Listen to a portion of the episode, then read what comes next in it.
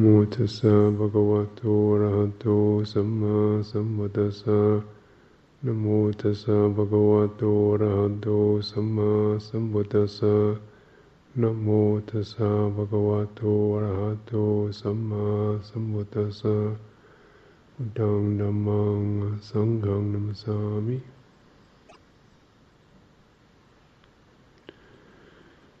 Steering our way through the obstacle course.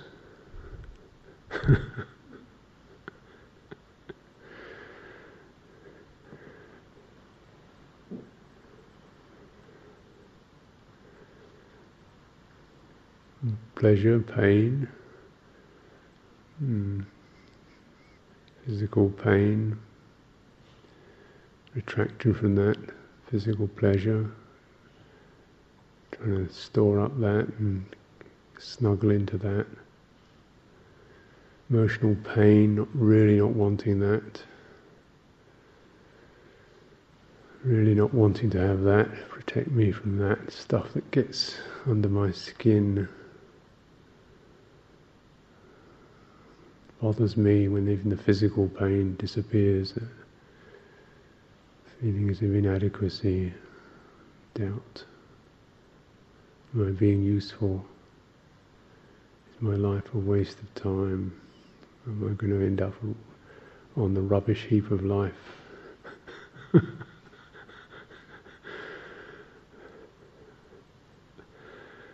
and uh, that sort of emotional pleasure, the comfortable, the benign, the love, the warm, the at ease, really want more of that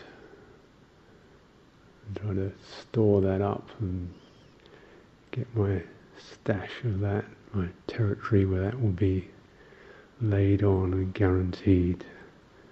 I'll be comfortable. And uh,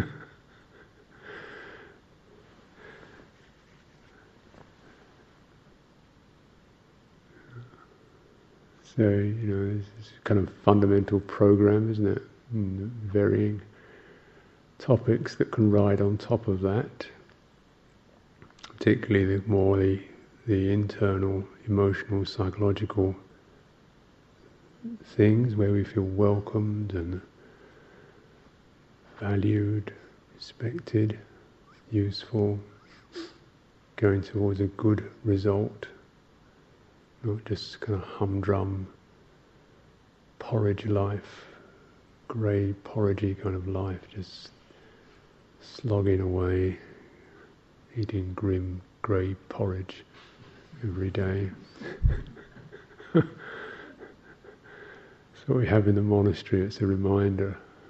You know, porridge in the monastery, it's a just how glum it can all get. Uh, the kind of, uh, and then what you want to make, put onto that. Now we put yogurt on it, and this morning Ajahn Karuniko was presented with this porridge with yogurt, this kind of little ray of orange rings and a date stuck in it like a Shiva lingam in the centre of it. We were quite excited at this uh, spectacle, and he had the equanimity to handle it all, get blown away by it.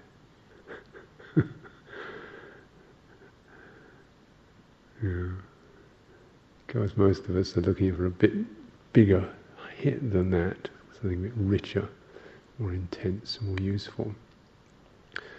Or depending how we've configured, you know, sometimes it's just more serene or more um, tender, or more kind of uh, refined emotional states, music, sounds, vistas, scenarios, interests, and so forth.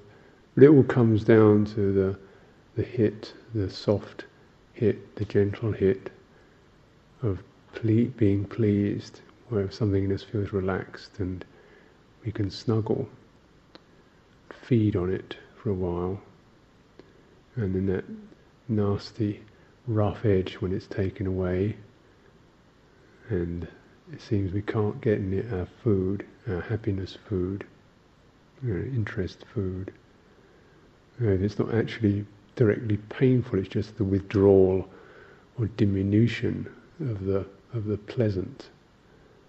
And the irony of it is, of course, is that that's the way it goes, and you can't go on going more and more and more pleasurable. But I imagine if we had our, all of us had our porridge with yogurt and orange rings and dates in them, after a while even such bliss would seem humdrum. He's going to keep lifting the bar, and keep raising it up. This is what we're in, and it's like, you know,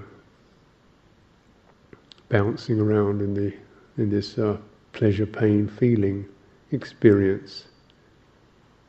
So, you know, sometimes you just like to not feel anything.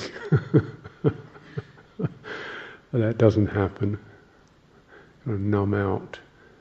So it's one of the things when we've had a rough time, something just wants to shut down altogether and just numb out. But you can't stay that net for very long. You know. So you get tight and retractive. And then more often you also begin to realize the unpleasant mental states that arise. Just the defending and grabbing and and trying to, you know, not be bothered with things, trying to not be affected. So we get kind of tight and grim and shell-like. You know. So you can develop this kind of carapace under the skin, where you just kind of steel it out and you don't try not to feel things, and you can get a kind of a willful ideology that, that helps to back that up, you know, feeling just grimly shove on, push on. But then that gets kind of you can you can experience results of that. You become driven, and insensitive, and uh, all of it boxes us in, doesn't it? we remain, you know, boxed into our emotional states, boxed into our psychological states, and uh, it's the stress of, of bouncing around and trying to find some place where we feel stable and settled in some way. The pleasure doesn't last. The uh, ideologies can't keep us going. You know, just trying to sustain oneself in some kind of ideological campaign or belief or strategy, you know, religious beliefs, you know, so forth. Belief in football is the way to avoid suffering.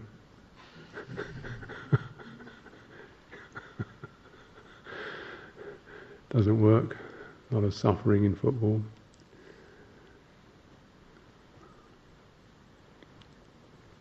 So it, it keeps it, it keeps us busy as well. This kind of bouncing around.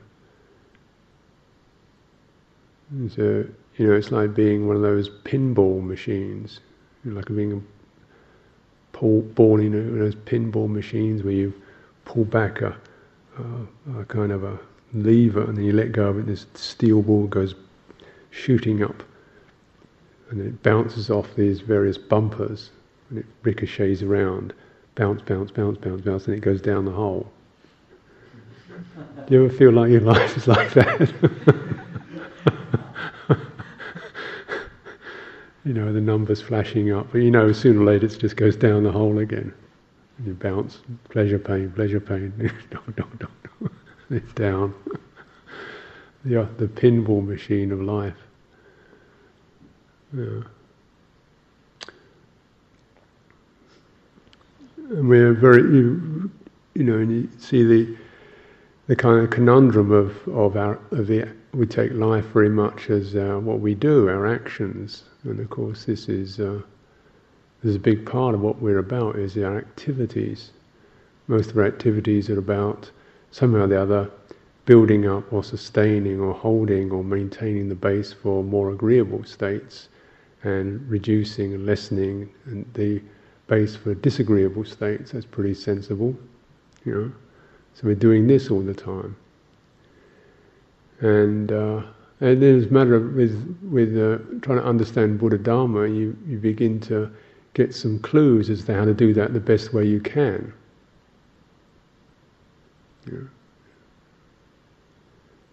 So it's not going against that because you can't go against it. You know, you're going to go with it. But you begin to see what's the best way I can actually do this. And uh, you realize, well, after a while, you begin to recognize really what makes it bad is just the um, the fear, the anxiety, and the grasping, and the uh, uh, all that. You know, perhaps uh, the physical discomfort or the psychological discomforts aren't so aren't so bad if I just kind of get big enough, big-hearted enough to to roll with it, to let them blow through.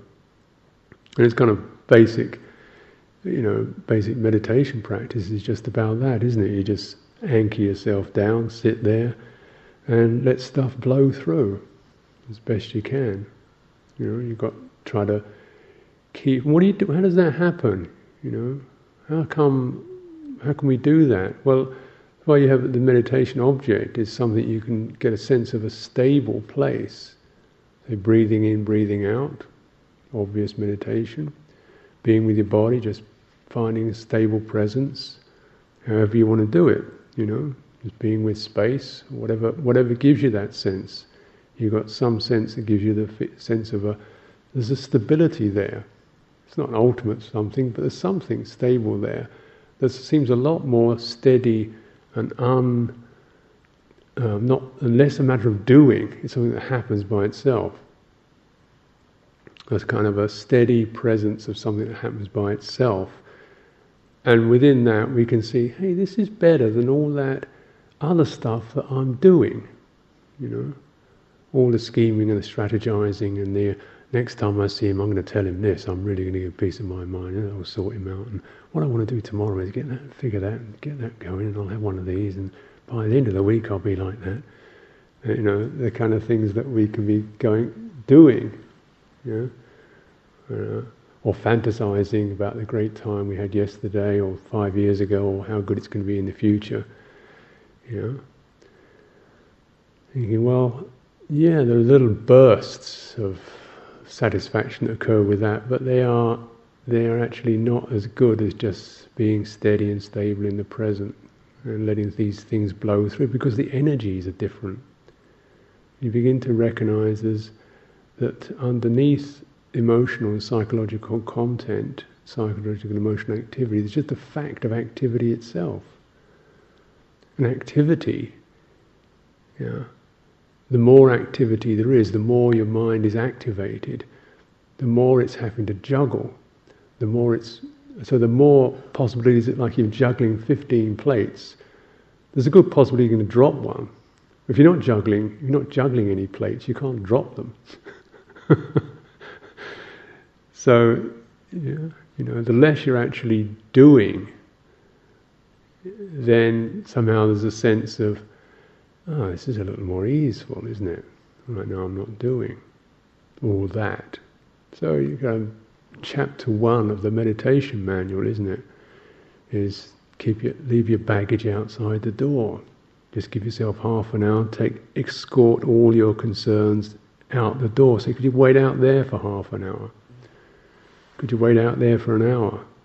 You go on retreat. Could you wait out there for ten days? They don't want to wait out there. You know, you take the they come busting in again. they don't want to wait out there for a minute. Know, they say, I'm urgent, I'm necessary, I'm important, this is an issue, this is a big thing in my life, don't sit there in denial and avoiding this. So you, you know, you, you kind of to do it, you can't just argue with the topics. You've got to sense the energy of it, just because the topics always have got this attractive quality to them. Otherwise, they wouldn't work. The topics are built out of our own amazing ingenuity, amazing ingenuity, and our own powerful emotive energy. And it's the emotive stuff that gives them the basic raw material of conviction. Because emotions move us. When we move, we feel, well, that was real because I moved. Something in my heart moved. Therefore, it was wasn't just the thought; it really moved me. That's real, you know. And that's what we kind of base our sense of conviction on reality upon: is being moved.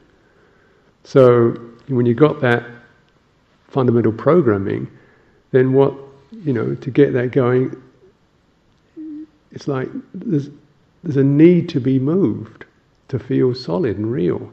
So we tend to come up with the ideas and the thoughts and the memories that move us.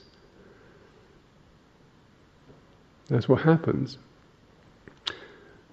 Mm? Yeah, so all the dreadful things, all the wonderful things, all the unresolved things, the problems, the intensities, and you know, wow, they really get me going. So they must be real because they get me going.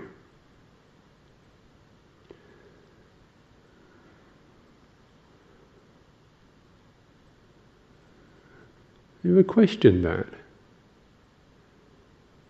They get you going, but does that mean going is that real? is, that, is that ultimate? because as you get to kind of recognize with things that get you going, they get you going, you get you going, you wind up, you run around, you do this, you do that. You, it doesn't actually take you to a good place, does it? I don't know. Just doesn't seem to me. Where the good place is when finally, ah, I stop going. You know, stop, I settle down. Oh, that's the feels the good place.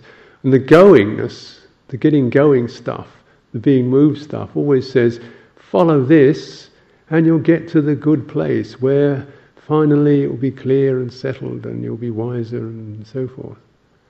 Say, oh yeah, right. So that's called karma. And uh, we're addicted to it. We've always operated like that. And karma is this sense of action, and action produces results, but results are never quite good enough, so we'll do another one.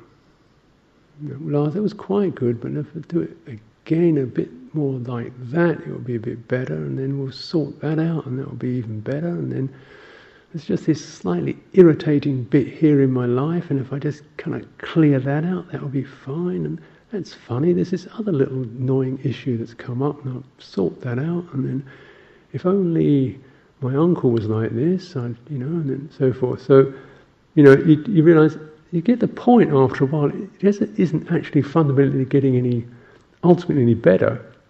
We're just shifting the furniture around. But we still haven't found the comfortable seat. And, but all that shifting around, it's got a of sense of conviction on it because it moves us. And we seem to be doing something. And we seem to be getting results. And we seem to be getting somewhere. And we are getting somewhere. We're moving round and round the room. it's like musical chairs, you know. So yeah, you're getting somewhere. You're getting to the next chair.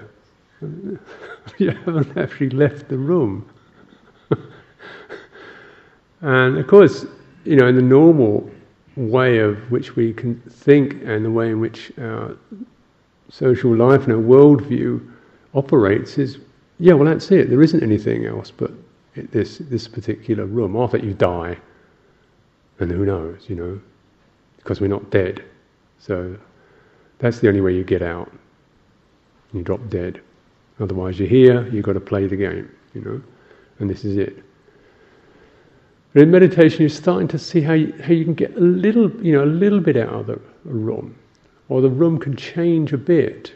You know, you can be a little bit less in your stuff, a little bit less who you running your script for a few moments, for sometimes for hours. Yeah, you can escort those things to the door and say, "Well, later," you know. And you do that by feeling not re- hassling with them or wrestling with them. You know, it's like if you grab hold of one of these things, they're like octopi. You know, you try grabbing hold of, of a big issue, it's got eight arms, it just curls around you, no problem. so some of them you say, well, uh, all I know is I can't actually wrestle with this thing. I've just got to put it outside the door and you know find a place where I'm develop some strength, some skills just by just by doing that much. Um, and this is kind of like the, what we begin to cultivate in meditation. It seems to be postponing, um, you know, or putting things aside, and that certainly is part of it. Partly because the magnetism, the magnetic pull of our past karma, of the things we've been affected by, of the things that affect us, the things that move us, is so powerful that you don't re- you can't really handle it. You, you touch it and it grabs you, and you're in it, and you spin, and then you're just reacting. You know? Which is what's, you know, you see this kind of global scenario, people just, he did me first, you know, wars and things, and people getting immediate flash reactivities, and, uh, and so on, you know.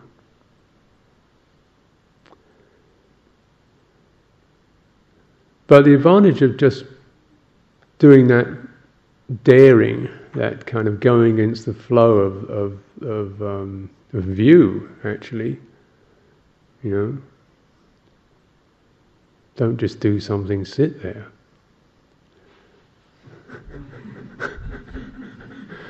It's real going against, even just, well, okay, just do this for half an hour. It's not about the rest of your life, but just for half an hour, an hour or so. And see, you can actually use that because to find a sense of some stability, some, you know, feeling good, some okayness. And then when you, as you feel and strengthen yourself with that, then perhaps you're a little bit clearer, you're a little less engaged, you're a little less needy about the pleasures and the pains and the issues about, of life. So you, you're, you're coming from a stronger perspective, you can begin to meet them in a more balanced way. And this is a, what they call samatha, calming, steadying the mind.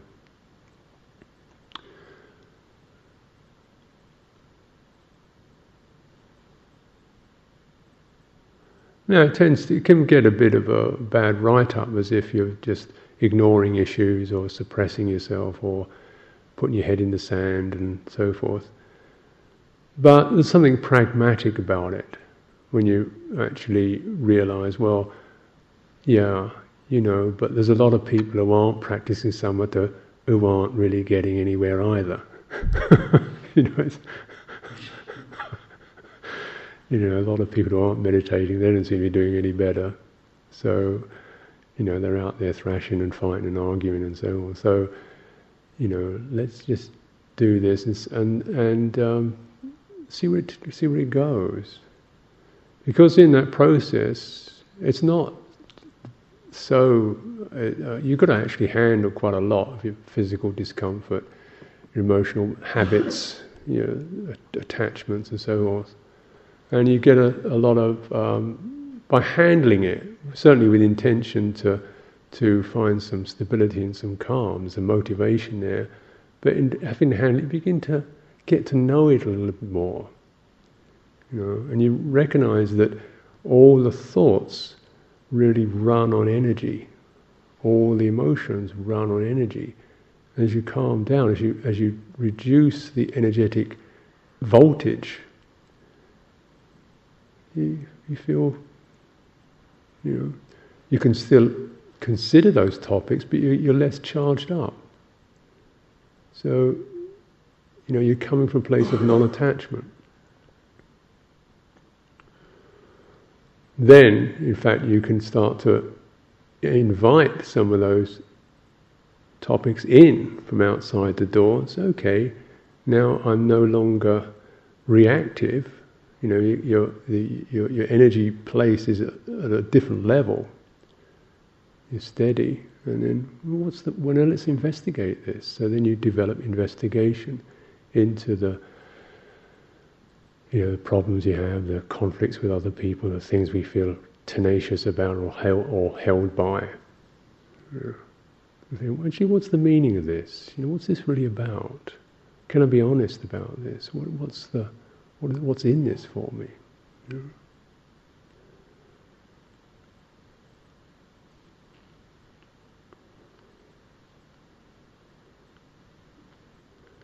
It's always the fundamental message that, uh, that comes through that investigation is, you know, the need to feel um, solid, stable, contented, worthwhile, valued, whatever you like to call it.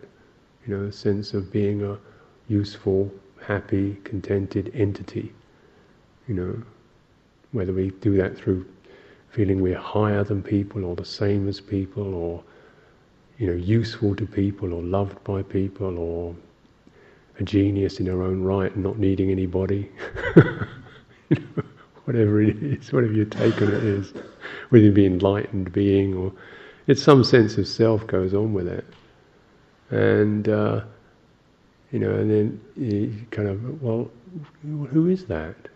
You know who could that be? What, what gives you that impression? What gives rise to that impression? Who is it? Who's bouncing around here anyway? This is the kind of um, investigation. It's not really, you know, that we're inquiring into, because you begin to see that the the sense of self is itself a kind of uh, an assumption, an inference, basic inference. I'm the one who does, does things, and I'm the one who receives the results of them. So a sense of self is based upon karma, cause and effect. I'm the one who does something, yeah, and I'm the one who gets the results. I do the good things, I get the good results. Yeah, I said something, and, then I get, you know, I get the results of it. Certainly, but then when you look at it, you go, yeah, there's cause and effect something is happening, there are actions and results, and there's remembering them, and yet, actually, isn't it just that? Isn't it just kind of patterns and programs occurring? Memory. And uh, isn't doesn't it go funny? I remember because the the two people remember the same thing it's really interesting when you live in a, a community, a group of people who've got a lot of attention and we're kind of doing the same things most of the time, and yet, you know, two weeks go by and you try and actually assemble, you know, a, a, a memory of, of, the last week that everybody agrees upon, or what was said. When we go to, we have a, a various committee meetings, Sangha Trust meetings, and, and even getting people to agree upon what happened in the meeting when, the, when it was written down. you know, the different inferences. I had this interesting, and the longer it gets, the, the weirder it gets. I had this interesting experience earlier this year when I went to visit an old friend of mine. Um, I was in Wales, and he happened to be in Wales. I was in Wales teaching, so I'd drop in on him on the way back. So I was I was being driven by another old friend of mine. So there was these three of us. And the one guy who lived in Wales, Ross, he remembered me and my friend Eugene. We'd been together 30 years ago. Eugene didn't remember Ross at all, didn't know the guy existed. You see, I remember both of them. Eugene, Ross remembered both, but Eugene didn't even remember who this guy was. And we'd all but we all, we, we all realised we'd been in Nice in 1969 or something, or 1970 or something like that, 30 years ago.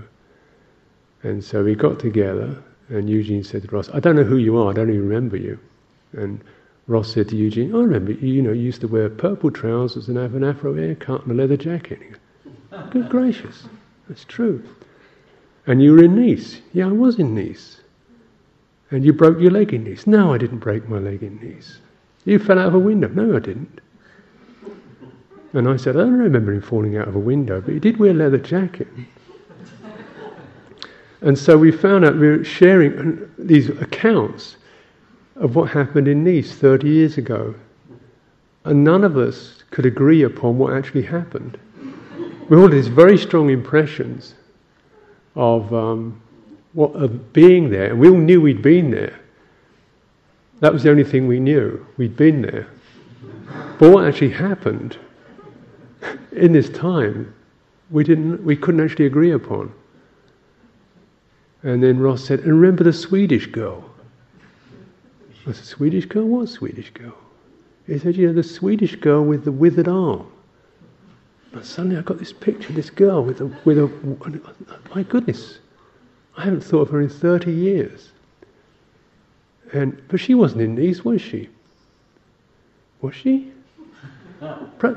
Was, was she in Nice and I wasn't in Nice? What, what actually happened?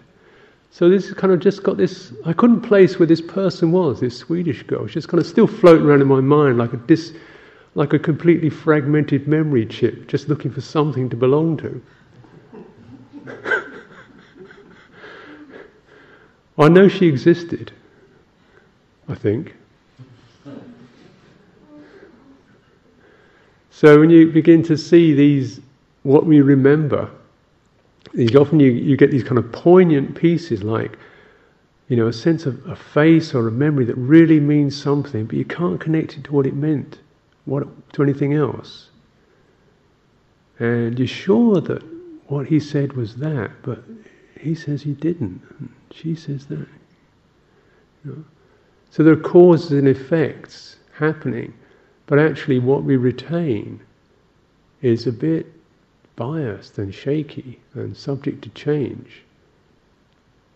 Hmm. And suddenly it pops up, doesn't it? The past suddenly pops up out of nowhere. You know? Why does that happen if it's past? You begin to recognize that actually, right now, this process of cause and effect is continually stirring up assumptions, interpretations, the past, the present, the future, based upon what was poignant, disturbing, what moved us. And what moved us, that's the fundamental message. What moved us, what moves you, is what you are, what you belong to what disturbed you, what you rejoiced around, what worried you, what hurt you, you know, what shook you, what caressed you. That's what you are. You're, you know, you may not think it, but that's what you feel yourself as being. And all the time we're looking for a bit more of that in some way or another. What that is, is karma and addiction to it. You get hooked on the stuff. It's like uh, the swinging pendulum of a hypnotist. You know, waving this silver pendulum in front of your eyes, you're looking at it. Eventually you just go into this kind of trance. That's, that's it.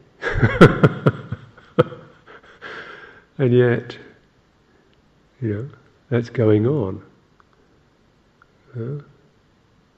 And everything that we sense ourselves as being is in that in that trance of movement and being moved and moving on to the next thing that will be.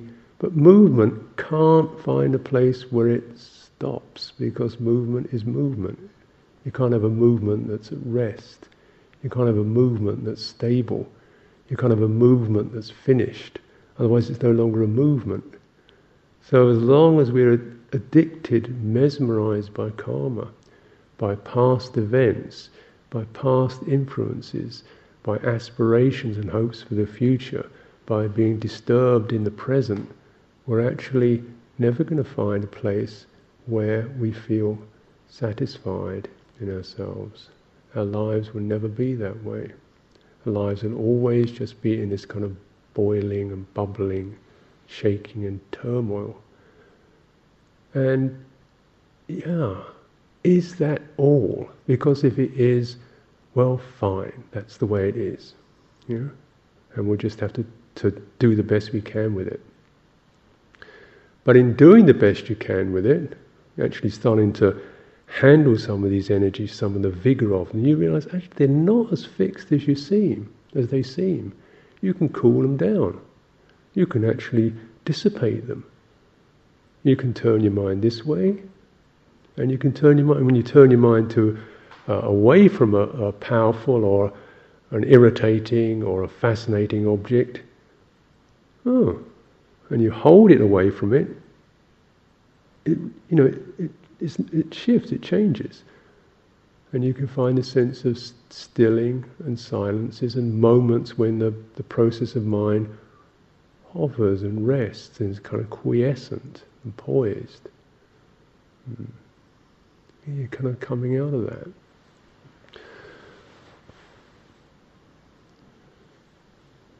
So movement is movable. You can you can shift the gears. Yeah. You can you can turn it down. You can turn the volume down. You can switch bits off.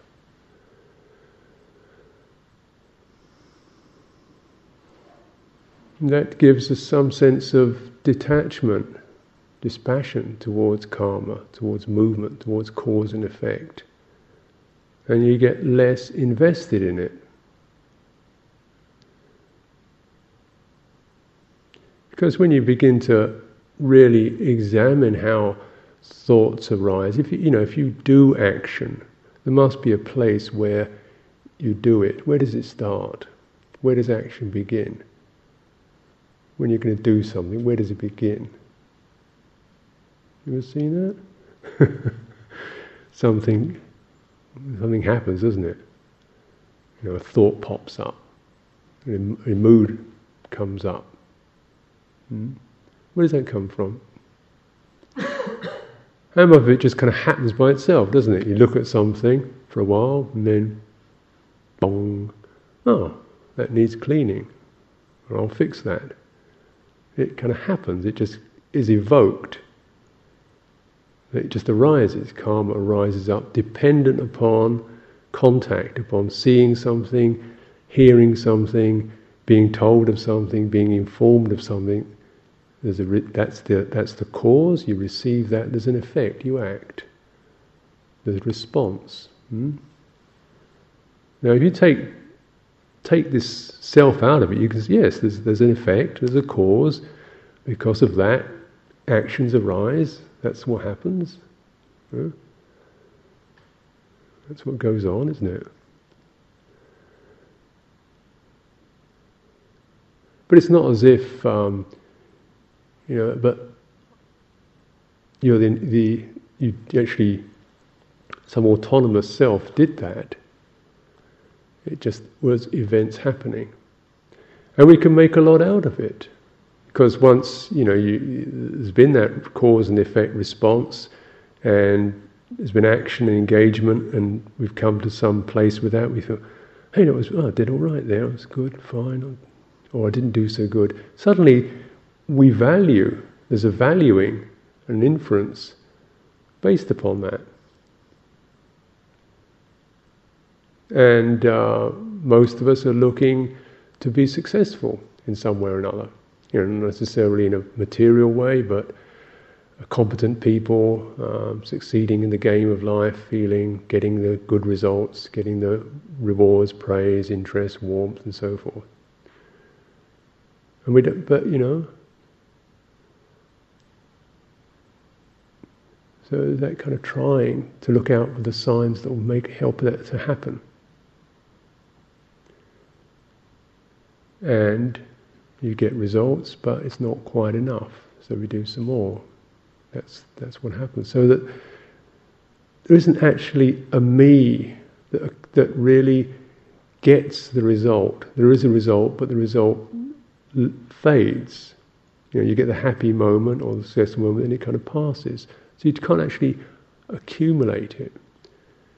So the sense of actually originating karma and actually inheriting or uh, the results is, is a fallacy.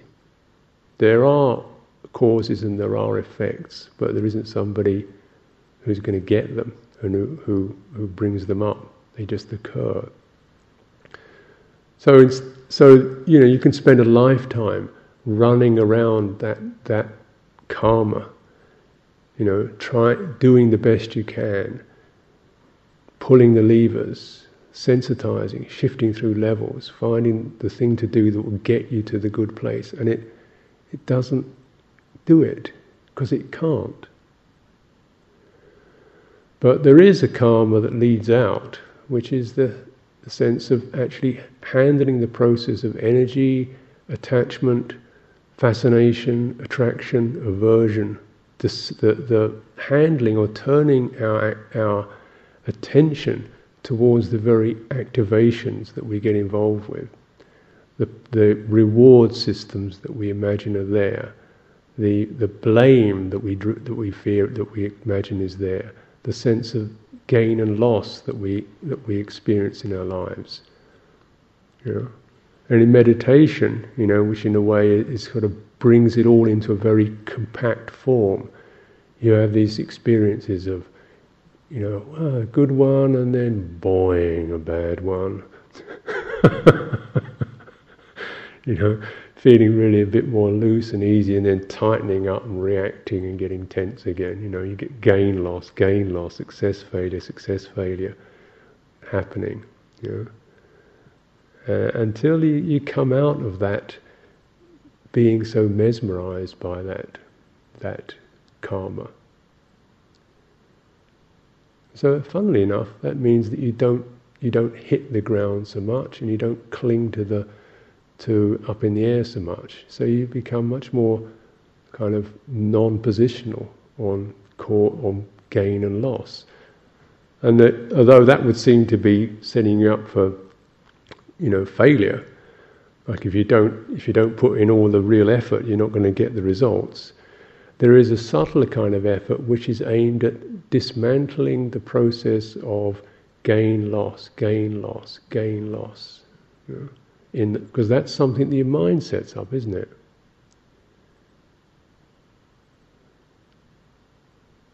That's a construction of your own mind. Gain and loss, isn't it? Success and failure particularly on a kind of psychological level. Who's a success? Who's a failure? You know, our mind says that. And in meditation, you know, so often people, oh, I don't know so well, really. What was the finishing post that you expected to go past? Where was the checkered flag with Nibbana written on it? Or, you know, who, who, where did that one, that set up? What was the good one?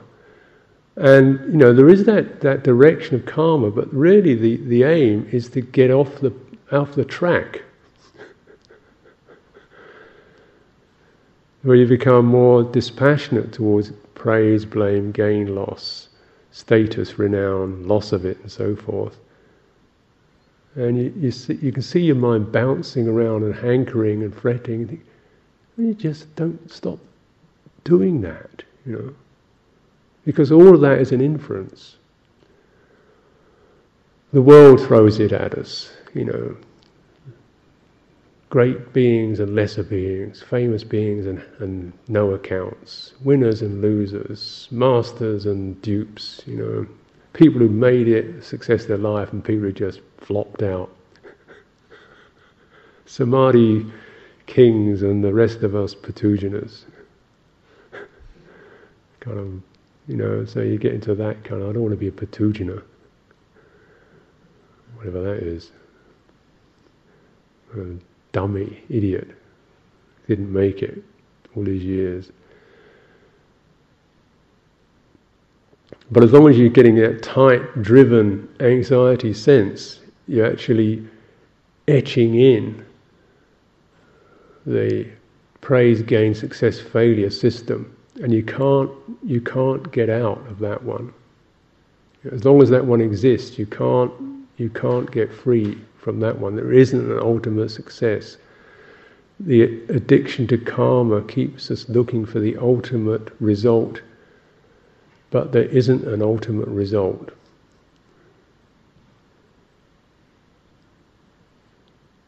There's momentary results, there's no ultimate result. So really the whole subtlety, once you've got some stability, once you've got some basic ground, is to start to look at these things. It may not even be that clear to you. Do you realise something you're still actually pushing for a little bit more of this and a bit worried about a little, not having enough of this and sort of slightly wobbly because of this, you know.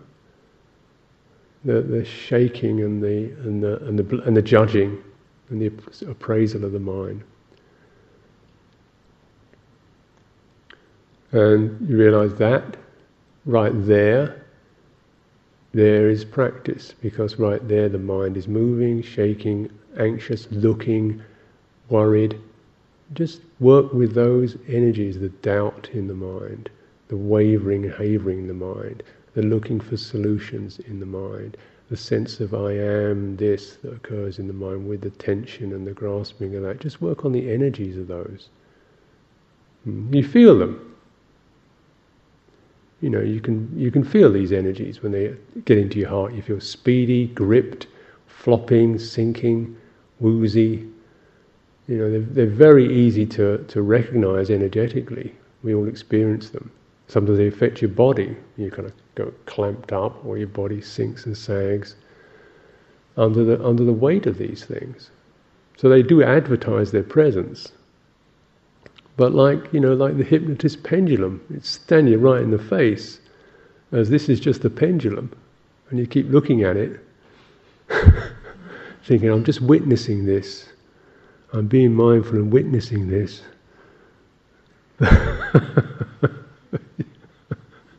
but you don't get mindfulness isn't about witnessing your delusions in that way. Mindfulness is about saying, wait a minute, what's the hand behind this pendulum? Who's swinging this thing?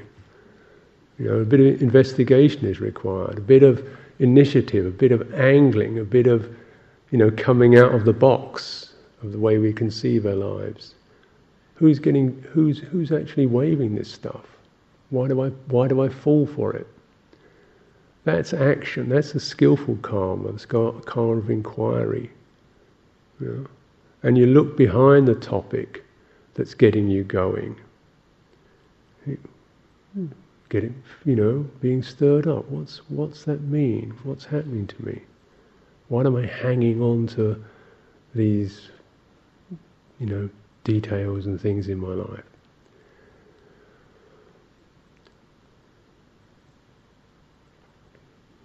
It's really kind of awkward in in um, you know in monastic life. You see it also such a raw way because a lot of what we hang, we get because it isn't really, you know, the kind of basic four requisites are offered: food, shelter, lodging, medicines. You know.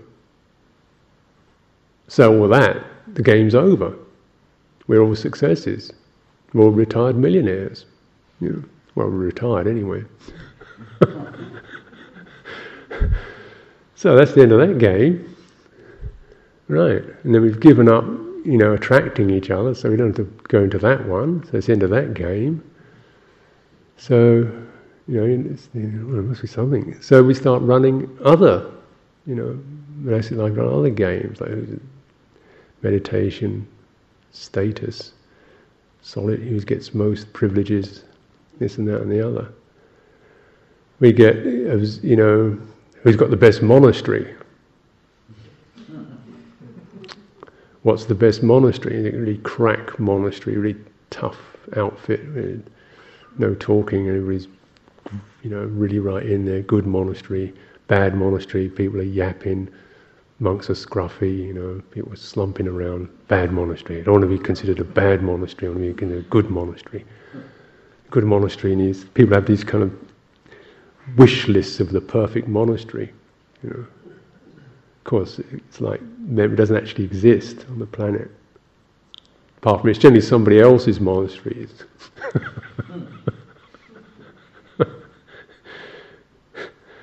so we can get kind of caught in how many hours work. How many hours work they do at Abhayagiri? Hmm, more or less. Okay. Do you have to go to pujas there or not? Well, okay, put that one on.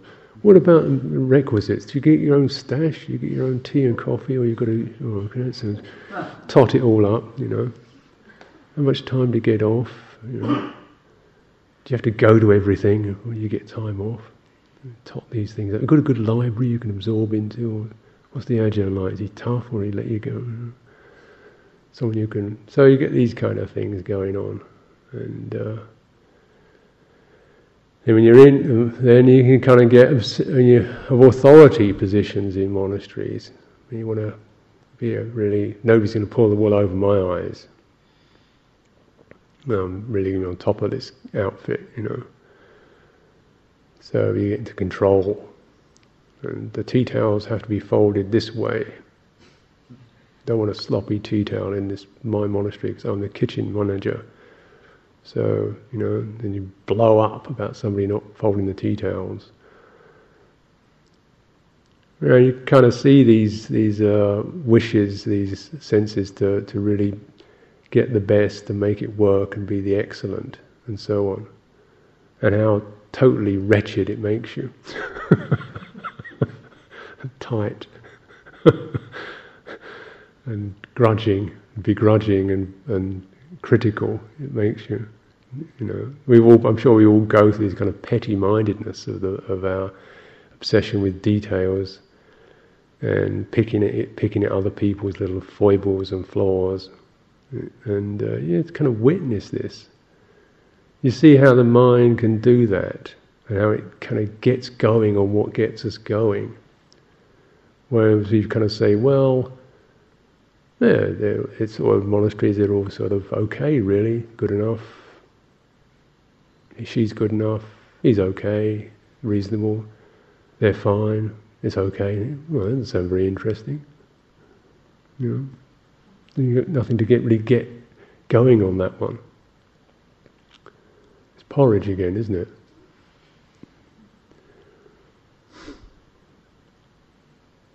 But when you actually you want to do that, come to the places where it's not a drama, where it's not special, where it's not agonizing, where it's not fantastic. It's just. Mm-hmm. Hmm. You don't make it, there's nothing to be made of it. That's what you're kind of aiming for. Because then you get some perspective on being moved and how, how good is being moved. how good is it? You know, how much good does it do you? Is this really the, the, the, the pinnacle of life?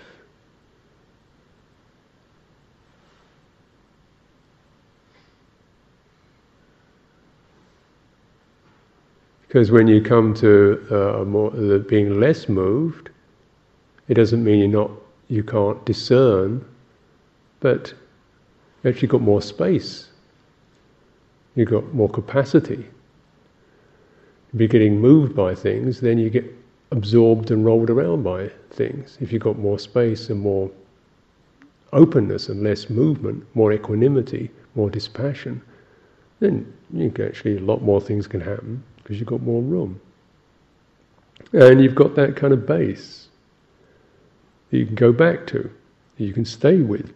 So you don't roll with it all, you don't jump with it all, you don't bounce with it all, you don't go to the pinball, pinball table of life, bouncing around. You get out.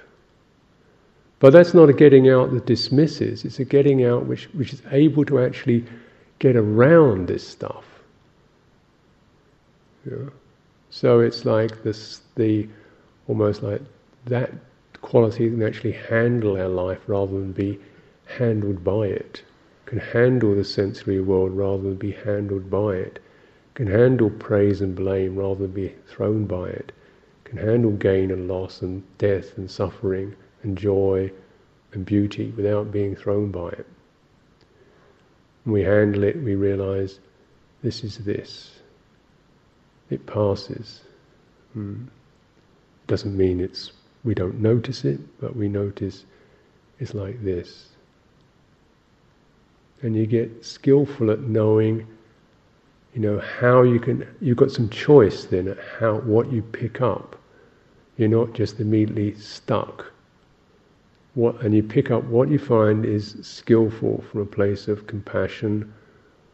What is skillful from a place of this would help me to develop a little more spacious, a little more, pa- little more dispassion, you know, a little more breadth in myself, rather than hang on to my bit. So for myself, I've certainly find, you know, community life is something that's an immense challenge, an immense task, an immense practice, and I, but I do feel it's something I instinctively feel is for my benefit. Hmm. Because, you know, when you have to accommodate so many different views and opinions and feelings and emotions and your own, the only place you can go to to handle all that is is outside it, you know, which doesn't mean ignoring it. It means you've got to get bigger than all of it. And if you take a stand on any of it, any opinion, including your own, you know you're going to suffer. And particularly if you take a stand on your own. That's the one I got. I, you know, I don't have much control over other people's opinions, but I can have some say over my own. well, I don't, I don't need to, you know. Uh-huh. And so then that, that kind of, I realized it's great because I probably really believe my opinions if I didn't, you know, have that process of seeing what an opinion does, is seeing if there's one less opinion, that makes life easier. And the one less opinion there can be is mine. That's the one I can do something about. you know.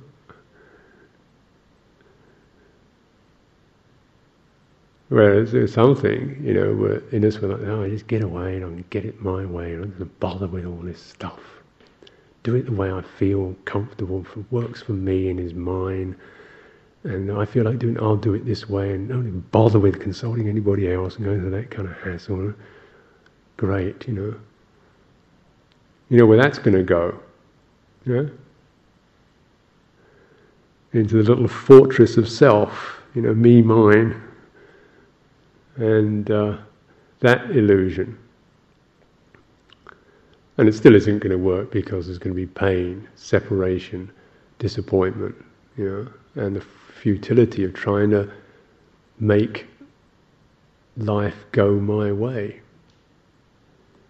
So I find that the you know the human when actually handle this stuff, karma, as karma, as cause and effect, as actions, as this kind of hypnotic process that we've been born into.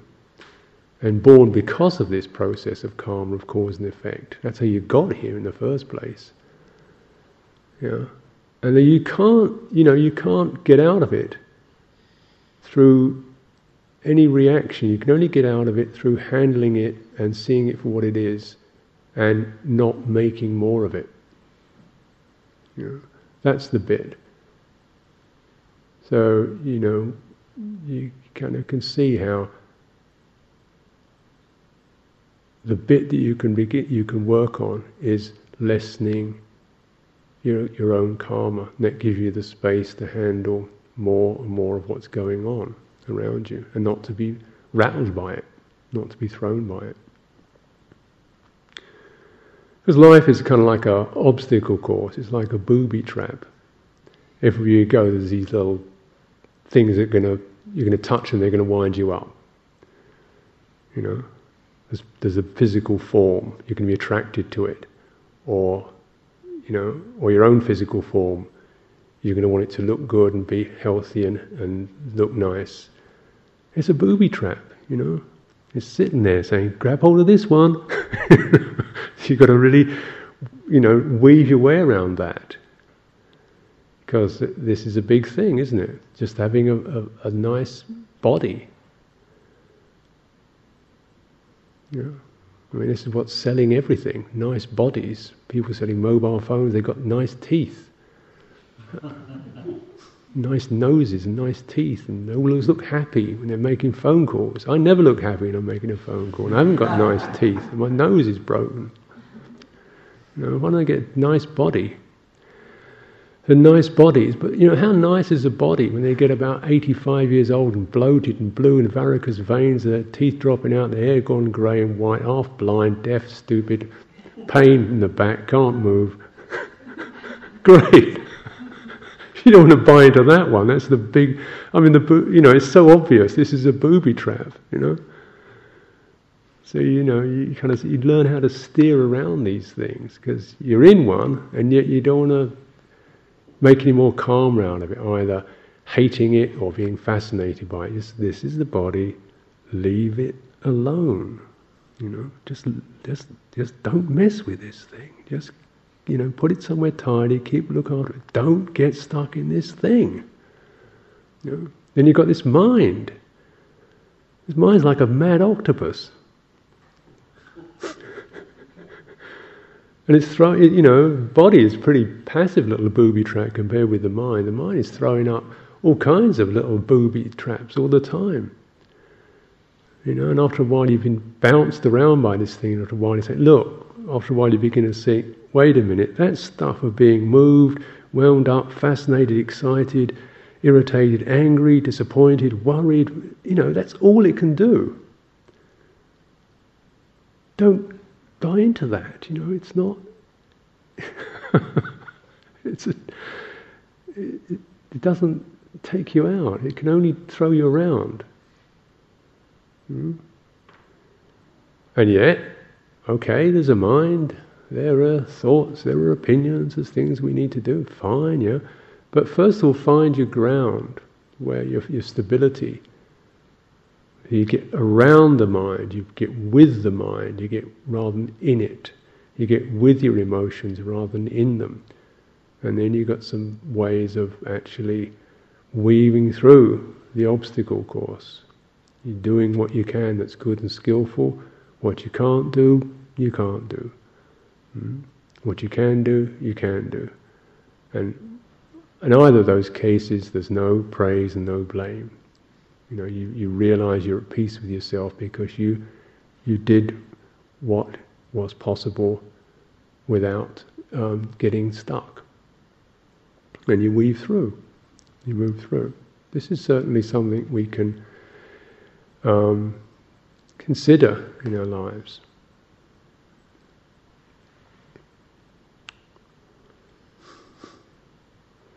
mere testing ground, you know, is, is, in meditation because this is where really, you know, it's a, it's it's just this is your stuff, isn't it? It's very obvious.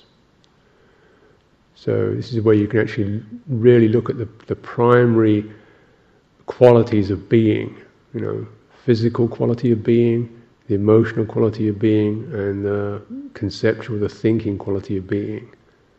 Can you say you're anything other than that?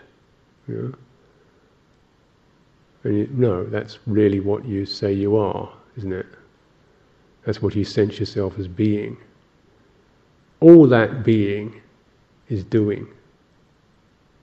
It's not being at all, it's just doing.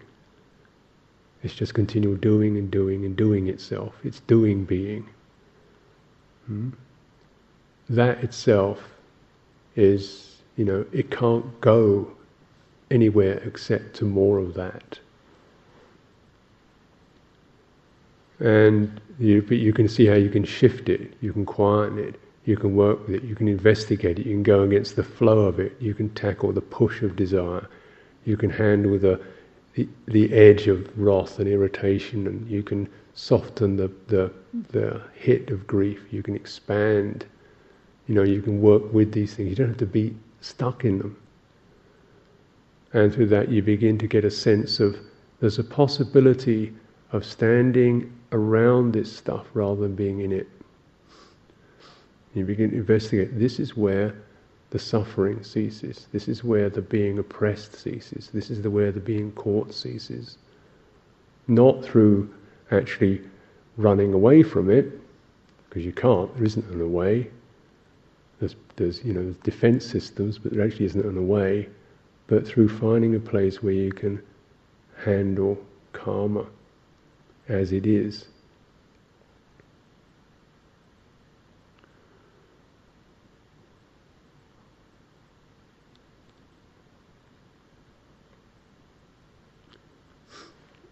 Anyone?